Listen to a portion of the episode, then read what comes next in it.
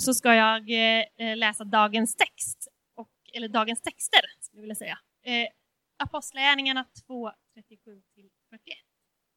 När de hörde detta så högg det till i hjärtat på dem och de frågade Petrus och de andra apostlarna Bröder, vad ska vi göra? Petrus svarade dem Omvänd er och låt er döpas i Jesu Kristi namn så att era synder blir förlåtna. Då ska ni få den helige Ande som gåva. Ty er gäller löftet och era barn och alla de som är långt borta, så många som Herren vår Gud kallar. Också med många andra ord vittnade han och uppmanade dem. Låt er frälsas från detta bortvända släkte. De som då tog emot hans ord döptes och så ökade antalet lärjungar den dagen med omkring 3000. Jag ska också läsa ifrån eh, första Korinthierbrevet 12, eh, vers 12 Ty liksom kroppen är en och har många lemmar, men kroppens alla lemmar, och det är många, utgör en kropp, så är det också med Kristus. I en ande har vi alla blivit döpta för att tillhöra en kropp, vare sig vi är judar eller greker, slavar eller fria. Och alla har vi fått en och samma ande utgjuten över oss. Det här är Guds ord till oss idag. Varsågod och sitt. Jag älskar att, att resa. Är det någon som älskar att resa?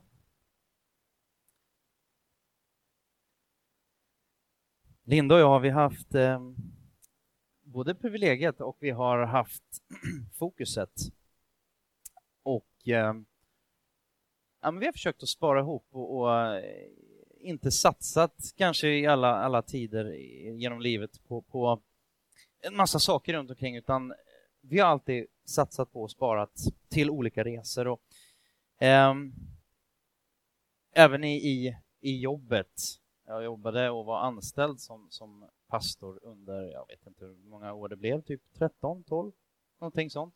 Nu är jag ju pastor utan att vara anställd och det är ju sånt privilegium. Eh, och, eh, för det är ju knappast ett, ett, liksom ett, ett lönekuvert, eller liksom, det är ju någonting annat så. Men någonting som har slått oss många gånger, både när man är ute så att säga, i tjänsten och jag har fått mm, privilegiet att resa till Afrika, varit i Sudan, i södra Sudan och mött människor som, ja, det kanske inte riktigt, det kanske inte riktigt är det här eh, semesterparadiset om man säger så. Det är liksom, det har varit inbördeskrig under de senaste 50 åren så har det varit eh, inbördeskrig eller eh, ja, 2000, 2005 så blev det vapenvila och sen nu då för något år sedan så, så är ju södra Sudan en, ett, en egen nation och, men under tiden så har det varit ett massa, massa elände. Och, men var vi än har kommit, vi hade en jorden runt-resa här för ett antal år sedan, sådär, och, och, och var man än kommer, vilken stad man än kommer till, om man kommer till Yei i Sudan eller Honolulu på Hawaii eller New York eller London eller Wellington i Nya Zeeland eller någon annanstans så har vi haft en sak, eller Hongkong när vi kom dit så, så, så bara fick vi en, en, en idé liksom sådär, höra av oss till, till, till en person. Varför gjorde vi det? Jo, det, det som vi har märkt, varenda plats i stort sett där vi har kommit så har vi kunnat bo hemma hos vilt främmande människor med en sak gemensamt. Och det har vi delat samma tro. Och jag vet inte, du kanske inte ser dig själv som troende eller del av en kyrka. Jag återkommer till det, en kyrka, kyrkan. Men, men för mig och för Linda, för oss har det varit så viktigt och det är så förvånande och jag anser det vara en sån enorm rikedom. Att få vara del av någonting som är mycket större än mig själv. Mitt eget sammanhang. Vi är ju som sagt liksom en församlingsplantering, United Stockholm, en, en lokal församling men kyrkan är så mycket annat, också, eller mycket mer, mycket större. Och vi har kommit fram i då trosbekännelsen, som Klara sa, så har vi kommit fram till det här. Kyrkan. Vi bekänner oss till att kyrkan är en, att den är helig, att den är universell och att den är de heligas gemenskap. Så det tänkte jag att vi skulle prata om idag. Är ni med? Eh, att det står med, att kyrkan står med i trosbekännelsen, det betyder att kyrkan är extremt central. Det finns ingenting i trosbekännelsen som inte är absolut centralt i evangelium. Och det finns ingenting som är absolut centralt i evangelium som heller inte finns med i trosbekännelsen. En helig, universell kyrka, de heligas gemenskap. Och de här korta orden i trosbekännelsen, de är lite speciella om man tittar på hela trosbekännelsen, så utmärker de sig lite, de här orden. Och det första är, de utmärker sig i alla fall på minst två sätt.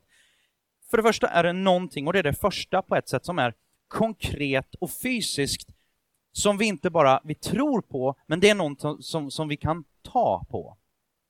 Eh, och det andra då som, som, ja, som påföljd på det, det är att det direkt involverar dig och mig. Det som Jesus Kristus har gjort involverar ju dig och mig indirekt, eller vi får del av det, men det är ju inte du och jag som hänger på korset. Men det är du och jag som utgör kyrkan, om vi nu tror att Gud är vår far. Eh, kyrkan, eller församlingen, de heligas gemenskap. Jag är väldigt glad för det här ordet gemenskap som vi ska komma tillbaka till. Men, men, men eh, det är fantastiskt. Två ord då, grekiska ord i Bibelns grundtext som talar om kyrka. Vi ska inte ha en, en, en, en grekisk eh, lektion, men det här är ganska så här, eh, om du lyssnar och, och, och sätter in lite, lite mer sådär i, i, i Bibeln och, och funderar på vad kyrka är för någonting, så är det två, två ord som du kommer att, att stöta på i alla fall det första ordet som, som någon av er kanske har hört innan, och det är det här ordet eklesia. Då. Eh, det finns 114 gånger i Nya Testamentet. Så det är ganska så här, ja men det är ganska vedertaget. Det, det, det står för folkförsamling, om man nu liksom, jag vet inte om det är ett nytt ord, men, men eh, en, församlad eh, skara av människor. Kort och gott då, kyrka i innebördens betydelse. Ehm, det andra ordet då är kuriakon eller kuriasche eller hur man uttalar de där orden. Ehm, som betyder de som tillhör Herren. Ehm, så om man sätter ihop de här två då. Kuriasche, det är alltså de som tillhör Kyrios. Kyrios är Herren, Jesus Kristus. Vi pratar om det här ordet Kyrios när vi undervisar om jag tror på, eller vi tror på Herren Kristus. Eh, lägger man ihop de här två så får man egentligen då en bra definition av vad kyrkan är. En folkförsamling som tillhör Herren. En ganska bra så här, det här är, det här är vad kyrkan är för någonting. Ehm, så varje gång vi läser och bekänner oss till en helig, universell kyrka, de heligas gemenskap, så läser vi då egentligen en helig, universell folkförsamling som tillhör Herren, de heligas gemenskap. Och eh, jag tror vi behöver se kyrka utifrån två perspektiv. Och det var här jag var inne lite grann på det här. Vi är ju en kyrka och så tillhör vi och tror på den universella kyrkan. Så vi har alltså den universella allmänneliga kyrkan med stort K och så har vi den lokala kyrkan, den specifika kyrkan om vi säger så. Ja, specifika är den väl i sin helhet, men, men lokal, regional, på en, en, en viss plats. Så innan vi går djupare in i det här så, så är det bara viktigt att, att lägga märke till var, i, i, vilken artikel, under vilken text, under vilken, vilket sammanhang i trosbekännelsen finns det här med kyrkan med? Jo, det är ju den tredje artikeln som börjar med den heliga Ande. Jag pratade om den heliga Ande förra veckan. Lyssna gärna på det om du inte har lyssnat på den. Har du lyssnat, var du här och lyssnat på den kan du lyssna på den igen. Eh, på våra podcasts. Men det betyder ju att det här är alltså den helige ande eh, som inte är någon mystisk makt, utan det är, det är Gud, det är Guds ande eh, som har skapat kyrkan. Han har format kyrkan. Det är ingen mänsklig organisation, utan det är en gudomligt mänsklig organism i så fall. Och det låter ju lite spooky sådär, det här är Guds andes skapelse. Är man inte van då att prata om Guds ande eller lyssna på såhär, vad, Guds ande, vad, vad, vad eh, Men det innebär ju faktiskt väldigt konkret. Den heliga Ande är väldigt verklig. Han är väldigt verksam och, och eh, det är sådär från den första pingstdagen som vi ska läsa om alldeles strax här och, och, och som eh, ja, vi kan bara titta tillbaka på det som, som Klara läste och det som hände när kyrkan, ja egentligen föddes. Det hade i allra högsta grad med den heliga ande att göra. Och då, som Klara läste, Apostlagärningarna 2.37, och vi läser det här igen. När de hörde detta, och det är ju Petrus som har predikat, han har predikat, egentligen bara dratt, det är liksom mer eller mindre en, en dels en historielektion, men han förklarar också varför Jesus behövde dö. Och att han inte är död nu, utan han har uppstått. Och när de, de här människorna, när de hör det här då, så står det högg det till i hjärtat på dem. Och de frågade Petrus och de andra apostlarna, bröder, vad ska vi göra? Petrus svarade, omvänd er och låt er alla döpas i Jesu Kristi namn, så att deras synder blir förlåtna. Och så står det då avslutningsvis, så ökade antalet lärjungar den dagen med omkring 3000. Det är en hyfsat effektiv predikan, måste man ändå säga. Eh, och en bra start på, på församlingen, eller vad säger ni? From scratch, bara finns ingenting på ett sätt, och det gjorde det ju, men, men församlingen på det sättet hade ju inte uppstått. Och helt plötsligt så, så uppstår den, och det här med att det händer någonting i hjärtat. Det är ju ingenting som bara, åh, han var extra finurlig och hade riktigt många bra punkter i sin predikan. Och liksom, det var otroligt pedagogiskt och allt sånt. Och så högg det till hjärtat på grund av pedagogiken. Det är nog inte det som är poängen, utan poängen är att Gud gör någonting. Han bekräftar sitt ord, predikan av evangelium, och det hugger till i hjärtat. Om jag bara får pausa där lite grann, så är det så här att kyrka, det är ju, det är ju helt dött. Om det inte får vara för det där, det där hugga till hjärtat. Om det inte får vara, vara för det där ah, som det var, att det berörde dem så mycket att de spontant bara, vad ska vi göra? Vi, vi måste göra någonting. Vi måste handla på det här. Låter det som någon, något tvång? Låter det som något hot som låg över dem? Nej, det högg till i hjärtat på dem och av, av, av någon slags, eh, inte bara glädje utan bara så här, what? Vi, vi, vi, vi, någonstans bara, vi trodde vi hade det, vi trodde vi, vi, vi, vi kanske var sökande och så vidare, men, men helt plötsligt inser vi, vi har inte det. Vad ska vi göra för att få det? Har du ställt den frågan senaste? Eller lever du bara på monotont ekorrhjulet och bara, ja, nej men, det bara kör på liksom.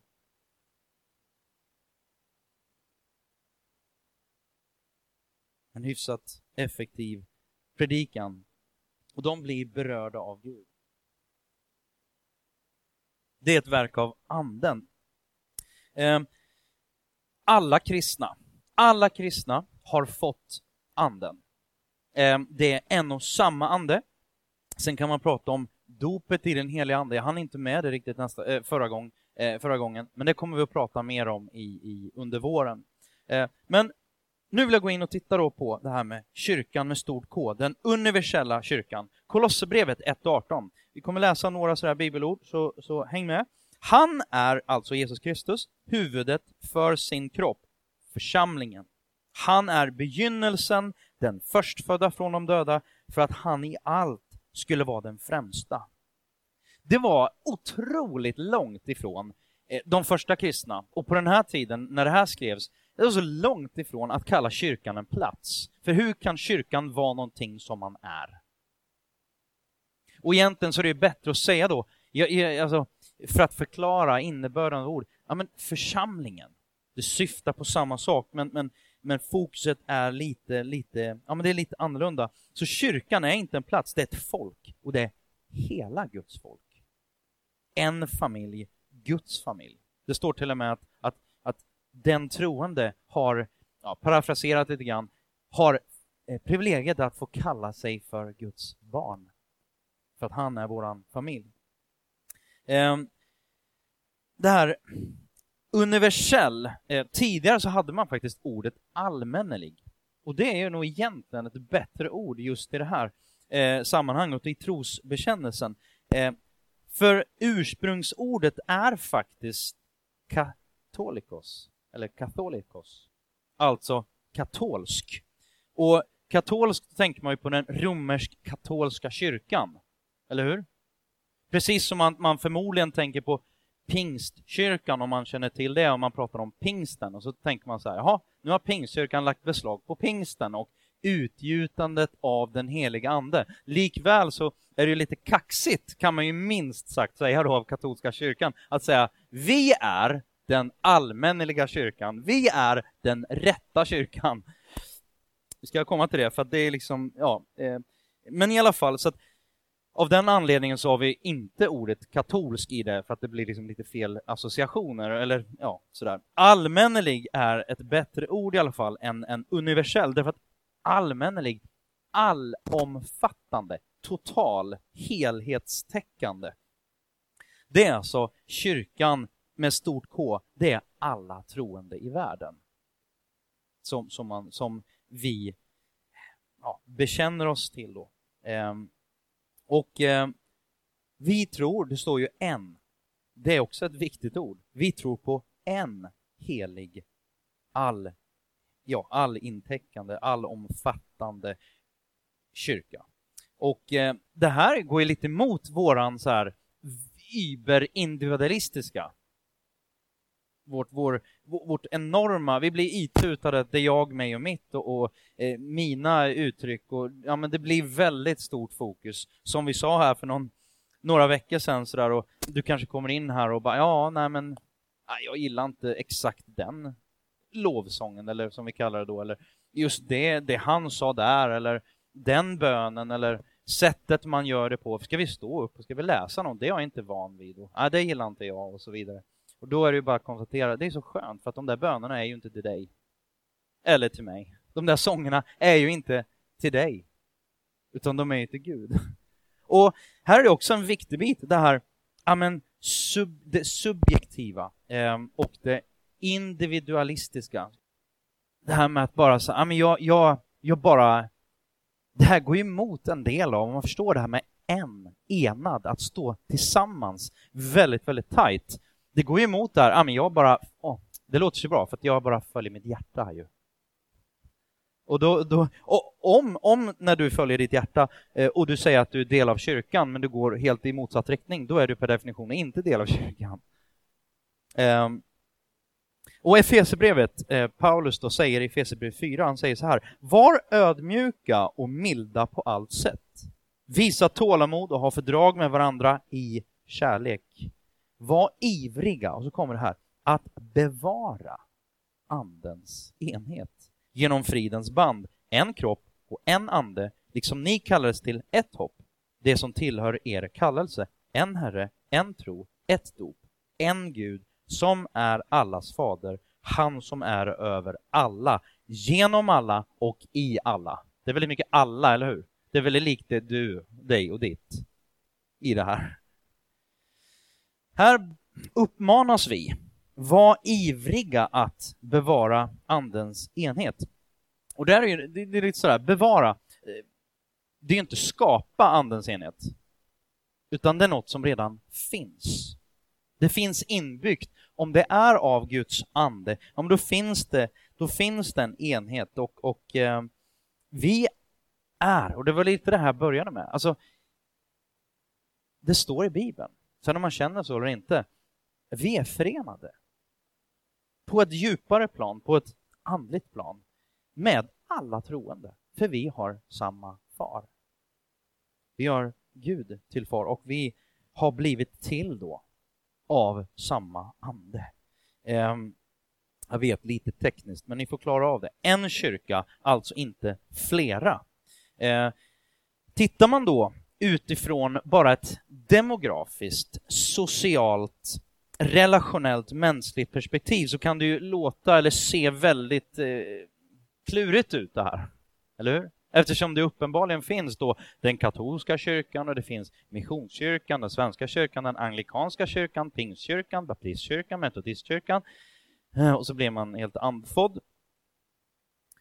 Och det finns ju väldigt många olika, både samfund och dess olika traditioner då. Eh, och det är väldigt svårt kan man ju tycka så här att se att det här skulle kunna vara en enda kyrka. Men då vill jag gå över på det här med regional, lokal eller vad ska säga, en specifik kyrka. Kyrka med litet k. Apostlagärningarna 9.31. Här läser vi om kyrkor, alltså inte bara kyrkan, utan kyrkor i en region. Nu levde församlingarna, kyrkan, kyrkorna, i Judeen, Galileen och Samarien i fred. De troende växte till i lydnad och lärde sig att leva i Herrens fruktan. Och under den helige Andes ledning kom många fler till tro. Första Korinthierbrevet pratar inte bara om kyrkor i en region, utan kyrkan i en stad. Till Guds församling i Korint, de som helgats i Kristus Jesus, de kallade och heliga, tillsammans med alla de som på varje plats där de eller vi bor åkallar vår Herre Jesu Kristi namn. Filemonbrevet, första verserna där, eh, ja, man tror att, att, att han bodde i Kolossi och eh, det är ju inte farfetched att tänka att det här var en nystartad kyrka, för de möts i Filemons hus. Från Paulus, fånge för Jesu Kristi skull, Kristi Jesus skull, och från vår broder Timoteus till vår käre vän och medarbetare Filon, Filemon och till eh, vår syster Apfia, vår medkämpe Arkippos och församlingen som möts i ditt hus. Så där har du en, en eh, variation av någonting som, som växer fram. Det är inte bara de heligas gemenskap överlag, utan det här är specifikt till församlingen i ja, Judeen, Galileen, Samarien eller Korint eller då församlingen som möts i ditt hus. Ehm, det är alltså så att kyrkan är främst en, men samtidigt många lokala utposter, om man nu ska säga så här. Eh, en kyrka på många platser, många olika uttryck. Eh, tryck. En familj, en släkt. Till exempel jag, eh, jag tycker om mina föräldrar jättemycket. Eh, vi, vi umgås, det är trevligt och, och, och sådär. Det är kanske inte är så att vi lyssnar riktigt på exakt samma typ av musik. Det är inte riktigt så att vi, vi kanske alltid eh, väljer att säga saker på samma sätt eller att se saker på samma sätt. Och det, det, är definitivt inte så att det ser likadant ut hemma hos dem med, med pynt, eller vad säger man, pynt? Det låter som jul. Men, men liksom, ni vet, jag är grymt insatt. Men, äh, nej men med, med design. Det är ju inte samma design, vad säger man, inredning. Precis, tack. Eh, nej men det är klart att vi har en annan typ av inredning än vad mina föräldrar har. Vi har, anna, vi har inte samma... Jag skulle inte kunna tänka mig att köpa deras bara så här lakan och sängöverdrag som de... Du vet så här, ja. Men det är ju, jag tror att skulle man umgås med oss, Linda har ju faktiskt umgås med, med, med mig och min familj i, i typ 14 år, och jag tror att hon skulle bara, ja men jag känner igen saker mellan mina syskon och mina föräldrar. Alltså, jag, jag, okej, okay, nu fattar jag var det här kommer ifrån. Att du aldrig kan vara tyst vid matbordet, till exempel. För det, och det är så här, älskar diskussioner. Alltså det kommer ju från, vårat, från mitt hem. Det är ju inte så konstigt. Och där på något sätt så, så ser jag en likhet. Det går, vi älskar varandra, vi, vi eh, kommer från samma, har samma ursprung, men vi uttrycker oss på lite olika sätt. Där har du kyrkor som kommer från en och samma kyrka. Familj och släkt är densamma, men man uttrycker sig på lite olika sätt. Och jag vill bara säga det, vi bekänner oss inte till Svenska kyrkan, Missionskyrkan, Baptistkyrkan, Pingstkyrkan eller Romerska katolska kyrkan eller Unitedkyrkan heller för den delen utan vi bekänner oss till den allmänneliga, heliga, allmänneliga, universella kyrkan. Och eh, man kan titta då, vad är det som är då non-negotiable? Alltså vad är det som måste vara samma för att vi ska kunna säga att vi är en och samma kyrka? Och kort och gott så är svaret trosbekännelsen. trosbekännelsen eller trosbekännelserna eh, den nissianska och den atanasiska också då med, tillsammans med den apostoliska som, som, som vi går igenom just nu, ganska, ganska lik, lika sådär. Men sen är det också så att vi som lokal kyrka, vi har ett existensberättigande. Men vi måste också söka enheten. Vi kan inte bara skärma av oss och bara, nej men vi, vi kör vårt race och vi är inte intresserade av någon annan och vi, helst så här, vi är bättre än någon annan och sådana fånig tramsigheter. Um, utan vi ska söka enheten och det gör vi genom att söka det centrala i tron. Det är också en, en, en säkerhetsgrej. För vi vet ju i Sverige, eh, bara norrut, några mil härifrån, så vet vi att det är en kyrka som har strulat. Ehm, och jag menar att de är inte en kyrka. Vi kan ta Knutby då, tyvärr, som ett exempel. Varför är de inte en kyrka i den här meningen? Nej, därför att för länge, länge sedan så har de gått bort ifrån trosbekännelsen. För länge, länge sedan så, så har de antingen tillägg eller dragit bort och förändrat saker och ting som är grundläggande. Du kan inte säga ”jag är ett bord” om du är en stol. Det spelar ingen roll hur många gånger du säger att jag är ett bord, men du är en stol, kära vän. Eller hur? Och, och det här är liksom, vad är det centrala i tron? Jo, det är egentligen sammanfattningsvis kyrkans stora bekännelse. Det är icke förhandlingsbart om du ska kalla det en kyrka. Punkt. Um, de definierar ju vad allmännelig kristen tro och kristen praxis på det sättet då är. Och ehm, vad kan då skilja sig åt? Ja, egentligen det mesta annat. Ehm, den augsburgska bekännelsen, det här är lite så här Martin Luther och, och, och company som, som de var rätt så tunga på det här med, med, med liksom förklara saker och göra det liksom bara här, men nu behöver vi ha en reformation Därför att nu har vi bara kört fast i traditioner och vi vet inte längre varför vi gör vad vi gör. Det är ganska bra att veta varför vi gör vad vi gör. Och, och en av de här sakerna som, som de skrev på den här tiden då, eh, så ska vi läsa bara vad de har skrivit då i, det sjunde artikel, eh, i, den, i sin sjunde artikel. Och det, det är lite intressant för att han skriver eh, så här, vidare lär de, och det är de själva då.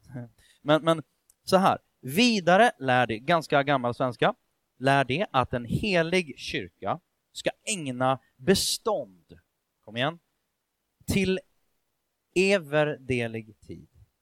Min men kyrkan är de heliga samfund i vilken evangelium re, rent förkunnas och sakramenten rätt förvaltas. Sakramenten eh, har, råder lite delade meningar om. Den romersk-katolska kyrkan har fler och den protestantiska lutherska kyrkan eh, har oftast två, kan man säga. Dopet i vatten och så har du nattvarden. Eh, så det, det, är det som, som syftas på här. Eh, så att sakramenten rätt förvaltas. Och för kyrkans sanna enhet är det nog att vara ense i fråga om evangelielära och förvaltningen av sakramenten.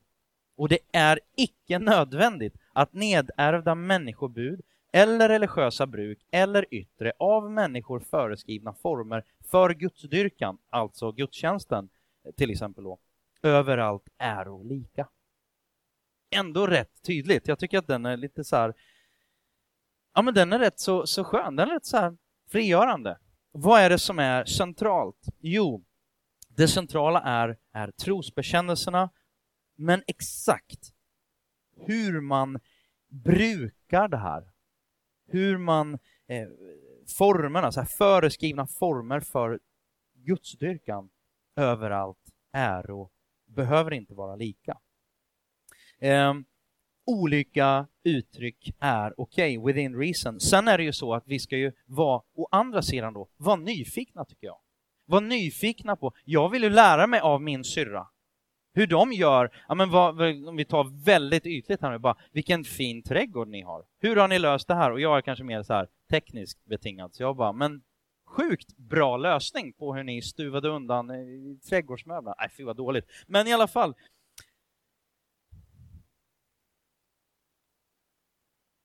Tycker nyfikenhet är ett väldigt bra ord. Att vara nyfiken på vad andra traditioner gör för någonting, hur man uttrycker sin, sin kärlek till Gud, hur man uttrycker sin kärlek till varandra. Eh, och, och, det är sådär, återigen då, börjar där, där, där jag går vidare där, där jag började.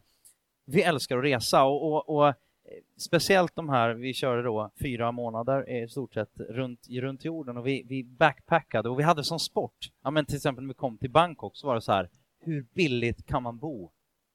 Liksom, hur billigt kan man bo i Bangkok? Och det är väldigt billigt kan jag säga.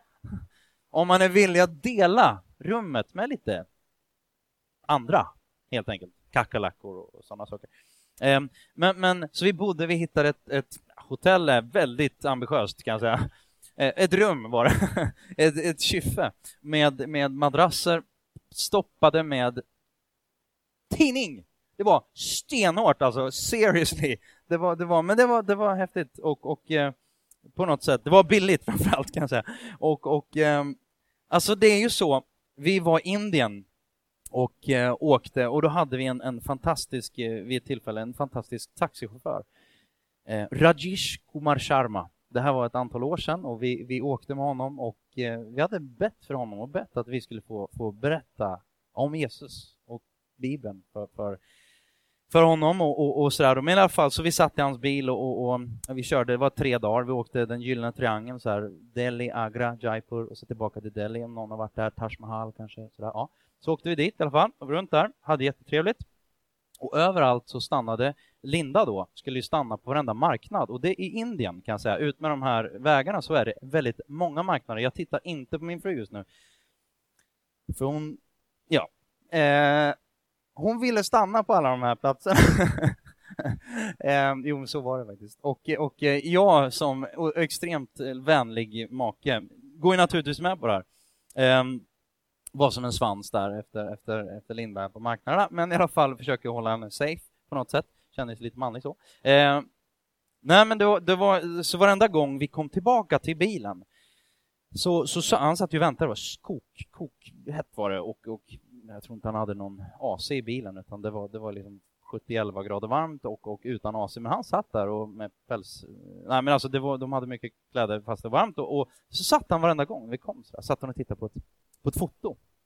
En liten pojke. Jag förstår att det är förmodligen hans, hans son.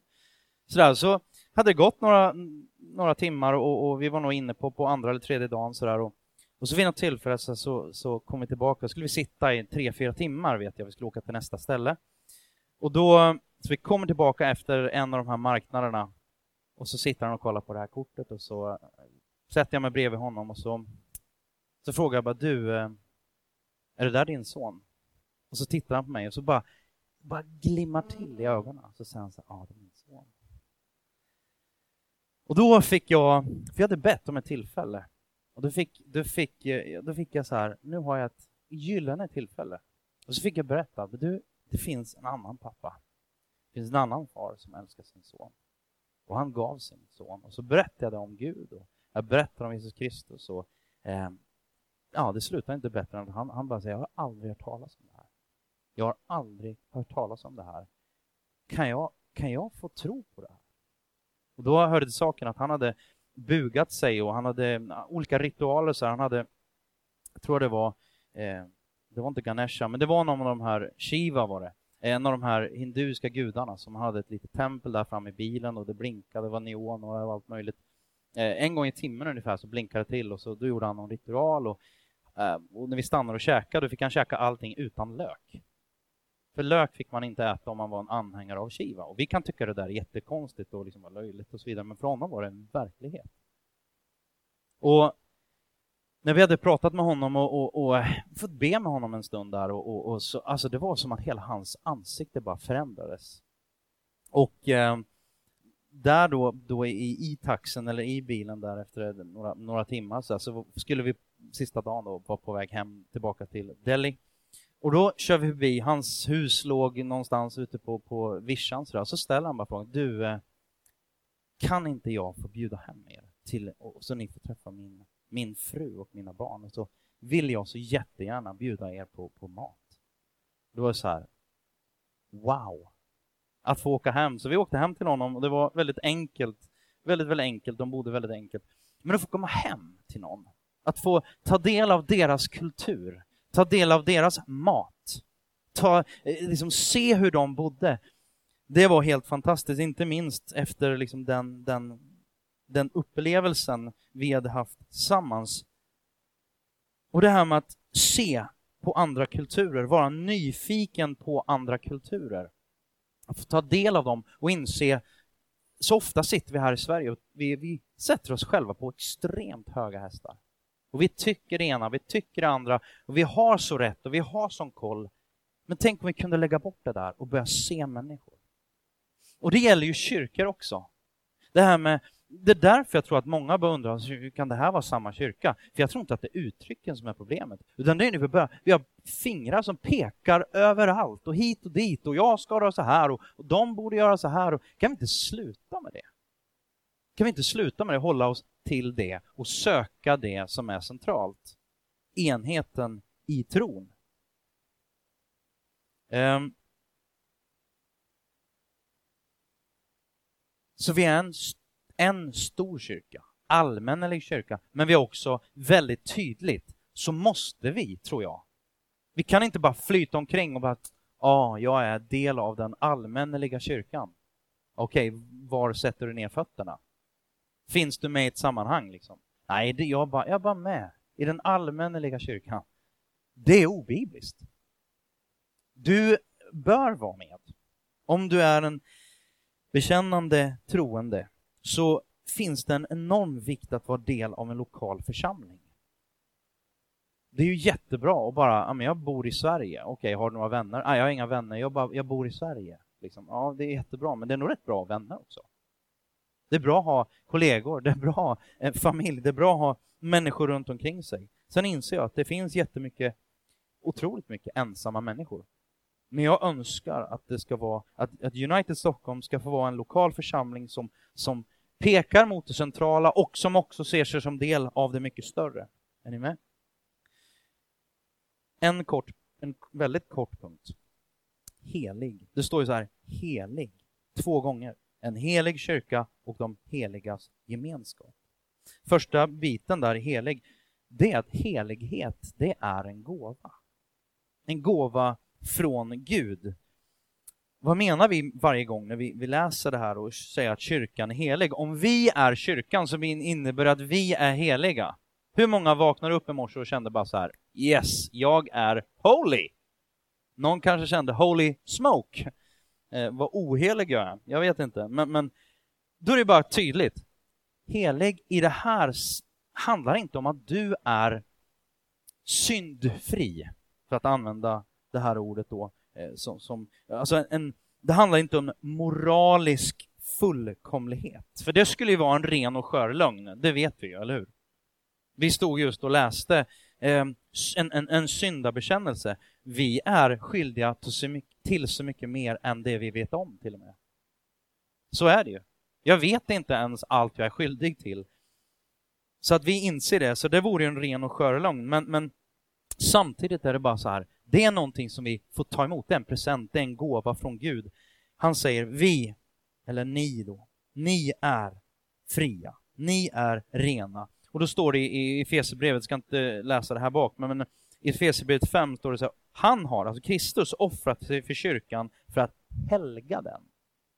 För att rena den genom vattnets bad i kraft av ordet. Och där pratar man då om dopet. Så dopet hör verkligen ihop med kyrkan. Du döper dig till Kristus in i och blir del av, av kyrkan med stort K och förhoppningsvis en kyrka med litet K, en lokal församling. Um, Gud gör oss heliga, punkt. Inte på grund av vad vi gör, vad vi eh, lyckas med, vad vi inte lyckas med, att vi eh, gör massa riter eller ber eller läser Bibeln. Alla de där sakerna är bra. Men det är inte det som gör oss heliga, utan grunden för det här är Kristi försoning. Är ni med? Lite tekniskt, men vi, vi, vi, eh, ja, vi kör vidare. Jag vill bara läsa kort. Alltså om man har läst någonting i Bibeln, kanske några av er har läst första Korinthierbrevet och eh, kanske har märkt att det, det, det, det, är väldigt märkligt början och det som finns i mitten på olika platser i, i Korinthierbrevet. Hur får Paulus ihop det här som har skrivit det? Han är ju väl medveten om vad som kommer senare i brevet. Ändå börjar han med att kalla dem heliga. Vi läser första Korinthierbrevet 1, eh, och vers 1 och 2. Så här, precis inledningen, där säger han då från Paulus. Genom Guds vilja kallade Kristi Jesus, Jesu apostel och vår broder Sostenes till Guds församling i Korint, det som helgats i Kristus Jesus. De kallade och heliga, alltså han bara drar på här järnet, tillsammans med alla dem som på varje plats där de, där de eller vi bor åkallar vår Jesu Kristi namn. Och då vet vi, när vi läser vidare, så är han väldigt tydlig. Han är otroligt skarp mot dem. Varför? Jo, till exempel när de firade nattvarden, då hade de med sig, det var inte som, som i, i, i många kyrkor idag, där man, där man vid gudstjänsten plockar fram en, en, en liten kalk och så har man lite, lite oblatbröd sådär. På den tiden var det ju, de hade ju måltid. De körde ju, vad säger man, eh, Take, bring your own food, alltså picknick och, och eh, knytkalas. Och en del, de rika, de tog med sig mycket mat och mycket vin. Och de bara, nu ska här festas. Och då, det var inte så att de delade med sig till de som inte hade så mycket, bara nej, nej, vi kör själva. Och bara, mm, mm, mm. och så blev de fulla och så var det incestuösa sexuella relationer i församlingen. Det var allt, det var, alltså det var liksom inte riktigt definitionen av helgelse. Helighet, någon slags, det var inte så här gloria över huvudet på de flesta. Eller ingen förmodligen. Um, men ändå kallar Paulus dem Guds heliga. Och det, det, här tillsammans med alla de som på varje plats där de, där de eller vi bor. Och det är det här som är grejen de som åkallar, de som tillber Herre, eh, vår Herre Jesu Kristi namn.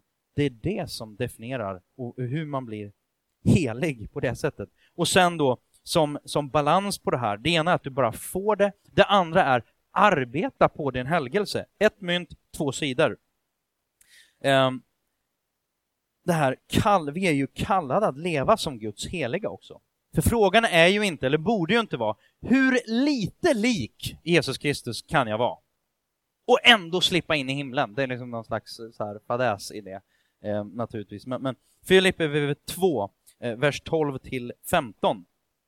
Kära vänner, när jag var tillsammans med er var ni alltid angelägna om att följa min undervisning. Och nu när jag är borta måste ni vara ännu mer noggranna med att göra de goda gärningar som är ett resultat av frälsningen. Alltså, inte för att bli frälst, inte för att bli eh, kristen, inte för att försöka förtjäna någonting, utan på grund av att jag är det så, så finns det i mig, jag vill, jag, jag, jag, går, jag går dit. Ni måste lyda Gud med djupaste allvar och hålla er borta från allt det som inte tilltalar honom. Gud arbetar nämligen med er, skapar hos er viljan att lyda honom och hjälper er sedan att göra det han vill. Var inte negativa, vad den gäller. Protester och gnäll ger ingen gott intryck. Se till så att ingen kan säga något ont om er. I denna mörka värld som är full av oärliga och hårdhjärtade människor ska ni vara ljus som lyser i mörkret. Det är en utmaning för oss alla. Jag tror att vi alla inser att vi kommer att komma till korta, men det är en, en god, ett gott ting att sträcka sig och sträva efter det den liksom praktiska helgelsen eller helighet. Helig, jag sa det förra gången också, förra söndagen, det betyder egentligen inget annat än att vara set apart, avskild, utvald. Eller liksom så här, jag, jag säger nej till allt, jag vill finnas till för Gud. Det är egentligen vad helig är. Um, väldigt, väldigt kort. Ordet, punkt nummer fyra då, ordet gemenskap. Jag är otroligt glad att det finns med i trosbekännelsen finns ett ord så här, koinonia, att ha allting gemensamt. Och läser man vidare, vi ska inte göra det nu, men Apostlagärningarna eh, kapitel 2, där står de här 3000 som blev frälsta, står det, verserna under står det bara så här, de levde varje dag tillsammans, de delade mat, de sålde allt de ägde och delade ut så att de alla skulle ha, ha saker gemensamt, för det fanns en gemenskap. En familj, en Gud, en ande och så vill jag bara säga så här, du väljer dina vänner, du väljer inte din familj. Du, vänner, du väljer dina vänner, men du väljer inte din församling. Det kan man ju välja. Men jag vill inte erkänna det. Sista punkten. Är ni med? Någon minut till. Sista. Vår lokala kyrka. United Stockholm. Och det finns oerhört mycket jag kan säga om det. Ehm, men vi kommer ha en, en visionsdag den 7 februari. Och ni som är intresserade av att höra mer om, om vår lokala kyrka och hur vi tänker kring det, välkommen till det. Ehm, men vår, vi inser, det finns massa undersökningar och studier eh, kring, det är väldigt svårt att ha gemenskap med 2,5 miljarder människor över jorden. Man visar att det är svårt att ha gemenskap med fler än ungefär 120 till 150 pers. Och naturligtvis, de här 120 till 150 pers har du inte alla en oerhört nära relation till. Vi kan lägga upp vårt vision statement.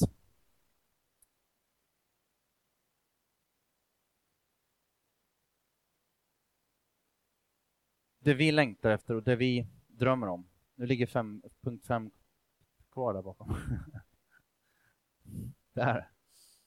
Det här är vår vision. Det här är vad vi vill göra. Vi läser absolut inte den här Eh, ens en tiondel så många gånger som vi läser trosbekännelsen. Men det är bra att komma ihåg den här och komma tillbaka till den. Det, det är det som någonstans eh, utifrån trosbekännelsen, utifrån kyrkan med stort K, så är ju kyrkan med litet K, United. Här. Det här är liksom någonting som vi drömmer om. Vi drömmer om att United, ska, United Stockholm då ska bli, för det är det inte än, ett nätverk av lokala kyrkor över hela Storstockholm. Kristuscentrerade kyrkor, bibelbaserade kyrkor och uppdragsfokuserade kyrkor på att göra lärjungar som älskar Gud, som älskar livet och älskar människor. Plantera kyrkor som är trovärdiga, relevanta och relationella, beröra staden från Stureplan till Sollentuna från Södermalm till Södertälje. Älska Gud, älska livet och älska människor. Matteus 22. Älska Herren din Gud av hela ditt hjärta, hela din själ, hela ditt förstånd och älska din nästa som dig själv. Det är vad United Stockholm och alla kyrkor handlar om. Men det vi vill göra specifikt, vi vill beröra staden från Stureplan till Sollentuna, från Södermalm till Södertälje och därutöver. Men det lät väldigt bra. Vi fokuserar på, på Storstockholm. Och det gör vi tillsammans. Vi drömmer om det här tillsammans med många andra kyrkor. Och vi är för alla andra kyrkor som bekänner våran Jesus Kristus, våran, kyrkans Jesus Kristus och trosbekännelsen. Om vi står bakom det, då står vi tillsammans. Då är det våra bröder och våra systrar och vi vill be tillsammans. Vi har mejslat ut och pratat om några saker som vi vill vinnlägga oss om, som vi, som vi önskar se väldigt specifikt. Jag tänkte bara skulle dra dem lite snabbt, de kommer inte upp på skärmen, utan någonting som vi önskar i United Stockholm, det är att det ska vara en, en låg tröskel in men det ska få vara ett, ett högt budskap ut. Alltså, någonstans ett, ett budskap där, där, som är tillgängligt för alla. Och man behöver inte liksom, man behöver inte tycka och tänka som, så här måste jag tycka och tänka för att komma till United, till gemenskapen, till en fest eller till gudstjänst eller, eller till en connect. Allting som utgör United och församlingen när vi församlas. Men budskapet är ändå någonting som vi vill, eh, vi vill vinnlägga oss om och, och se till att, att vi inte spär ut det hela tiden.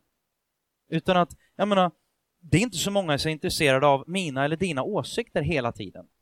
Inte främst, speciellt inte i kyrkan. Din partner kanske är det, dina vänner kanske är det. Men, men att, att hela tiden prata och i kyrkan utgå ifrån vad jag tycker och vad han tycker och vad de tycker, det blir väldigt snurrigt.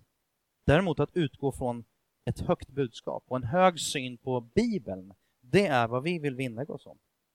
Vi tror också att vi pratar om ett integrerat liv. Vi önskar att kyrkan inte ska vara ja, men så här, ja, men nu, nu går jag till fotbollen, här går jag till jobbet och här är jag tillsammans med familjen och så lite där så har jag lite kyrka. En och en halv timme eller två, två och en halv timme på, på, på söndagen. Vi tror att vi är kyrkan, vi är församlingen. Primärt går vi inte till kyrkan utan vi är kyrkan eller vi är församlingen. Och där helst församlingen rör sig under veckan, där helst går ju United Stockholm fram, eller hur? Och, och när det blir eh, på något sätt en, en, en livsstil, då känner vi, då börjar vi närma oss det som vi tror är meningen och tanken med kyrka. Vi har sagt så här att kyrkan är inte arenan för våra liv. Kyrkan är inte platsen där våra liv utspelar sig. Däremot, kyrkans arena, eller rättare sagt, våra liv är just arenan för kyrkan. Så kyrkan utspelar sig i arenan som är våra liv. Där vi avsiktligt ger tid till livet, till medmänniskor och för Gud. Och, eh, där vi stannar upp och, och vågar se till att, att kyrkan får, får breda ut sig och får ta plats. Vi tror på äkta relationer istället för, om man nu måste ha en motsättning, men jag tror att du behöver ha en liten du bör ha ett fokus där. Jag tror inte du kan fokusera 100% på verksamhet. 100% va? Kyrkan handlar bara om gudstjänster och sen sam samtidigt säga att kyrkan är centralt, det central, mest centrala i kyrkan är relationer. Men när jag läser Matteus 22 då står det älska Gud. Så står det inte älska era verksamheter. Står det inte. Älska Gud, älska livet och älska människor. Det är väldigt svårt att göra det om man älskar sina verksamheter mest. Sen är det bra att ha bra verksamheter och genomtänkta verksamheter och så vidare. Men vi tror också på att bygga community. Att bygga den här gemenskapen tillsammans. Vi pratar ibland lite så här skämtsamt om, men glimten i ögat, men så här, vänners vänner. Där vi delar det bästa vi har. Det bästa jag har, det är mina relationer, mina vänner, min familj. Tänk att få dela det bästa jag har med andra. Andras bästa. Då blir vi rikare. Vi delar vänners vänner med varandra. Och det sista då av de här fem punkterna. Linnea, kan inte du komma fram? The God factor, säger jag bara, eller vi kallar det för det. Vi inser att vi är inte awesome, men vi tjänar en Gud som är awesome. Och det innebär att vi vill och måste därför ge honom utrymme i vår kyrka, i vår församling, i vår gemenskap. Du och jag är inte awesome. Vi behöver inte vara awesome. Vi behöver inte försöka vara awesome. Utan Gud själv är awesome. Det finns jättemycket mer man skulle vilja säga om United naturligtvis, om massa saker. Men vi längtar efter en kyrka som är hälsosam, stark, växer på ett sunt sätt. Med kvalitet inifrån och ut. Och kan vi få se de här sakerna i vår stad, där vi får beröra staden och plantera kyrkor som är trovärdiga, relevanta, relationella. Om vi får vara verkligt Kristuscentrerade, bibelbaserade och uppdragsfokuserade, då tror jag vi kommer göra en massa fel, men vi kommer också göra en massa saker rätt. Och jag tror att är man del av det, då är risken eller chansen, beror, beroende på hur du ser det, väldigt stor att du eh, får leva ett liv med mening. Ett liv som inte bara handlar om jag, mig och mitt och väldigt upp, uppe i jag, mig och mitt helt enkelt och självcentrerat utan du får vara del av kyrkan med litet k, som också är del av kyrkan med stort K.